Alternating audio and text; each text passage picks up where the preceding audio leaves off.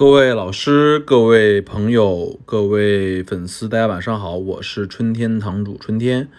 然后我刚刚把我的客户送走，然后所以我来录这期的节目啊。然后这期的节目，我想分享的话题叫做，嗯，最近我看到的一些拍卖的新招数啊，拍卖的猫腻，嗯。嗯，这个事儿是来源于我这周看一个直播吧，直播的播主在卖一只光绪的碗，海八怪的碗，最后卖了七万块钱，而这只碗其实是我今年三月份在北京卖掉的啊，我当时卖给别人是四万块钱啊，然后我讲这个事儿就是讲一下，就是说啊，其实古玩的这个价格有很多可以猫腻的空间，嗯。啊，我先讲吧，就是二零一九年的十一月份，我在瀚海当时的秋拍，我买了一只光绪官窑海八怪的碗，啊，是文公司库出的，然后本来是一对儿，质量好那只卖了有七万七，然后不好的这只我买了是三万四啊，然后这只碗到了二零二零年的三月份，我通过北京的一点拍卖嘛，然后我就卖掉了。卖了四万多，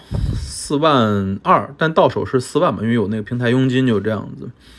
所以我挣了五六千块钱吧。啊，这件事儿过去了几个月啊，我没有特别当回事儿。然后到了五月份，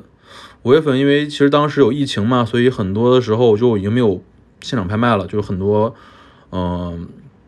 就是线上拍卖。然后我在那个中茂盛家的。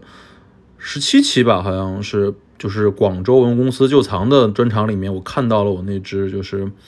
光绪海八怪的碗。为什么我这么肯定那只碗就是我卖那只碗？是因为它下面有一个窑封啊，那窑封其实是我记忆很深刻的，嗯。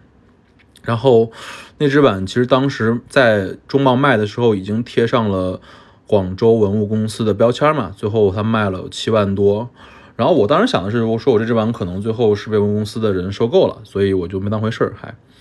然后等是这周，这周我看直播啊，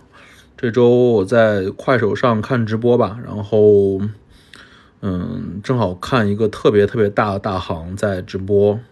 然后他拿出了这只碗在拍卖，嗯，然后我当时就想说，嗯。一直在看，然后突然发现，然后他拿出了我这只光绪官窑海八怪的碗，说他刚在中贸买的，七万多买的。然后这个买当时他是无底价拍，就拍了多少钱呢？拍了有七万整，七万整，那是算上佣金的话，他等于说是已经亏了嘛。所以我还非常纳闷，说你没有逻辑，说你最后倒手倒一手之后还卖七卖亏七千的这个道理啊，因为。正常人都不会说你五月份买，然后你到了六月份卖的时候亏七千卖，所以我还很纳闷儿。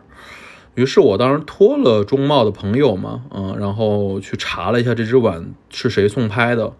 啊，最后我发现送拍这只碗的朋友就是这个大行，嗯，所以大家看懂了这个操作了吗？嗯，我给大家解释一下。就是现在有很多大行，嗯，我知道很多的北京的大行，然后他们会买一件东西，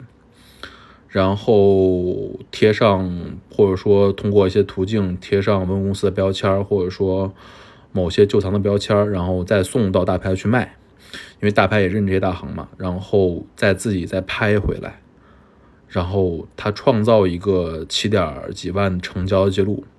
然后放在自己的直播间里面，然后用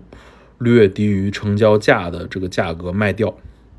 然后买的人呢，以为自己其实是捡漏了，因为你看到成交价是七万七，但是你最后只用花七万嘛。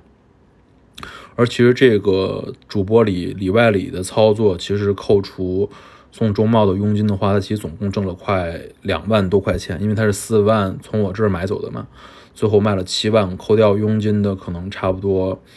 七千块钱吧，能挣两万三啊，所以我就一直讲这个道理啊，就今天给大家讲一讲这个道理，就是古玩这一行啊，拍卖价格你可以看，也可以信啊，但是你一定要有自己的判断和分析，因为现在，呃，有很多我们行里的同事，因为他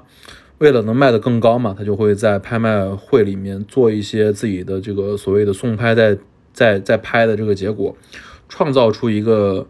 高的一个成交价，然后以略低于成交价的价格卖给你，感觉他亏了，其实他是很赚的啊。所以今天打给大家讲的第一期就讲这个事儿，叫拍卖行里的猫腻，好吧？物件开门不解释，春天堂藏词。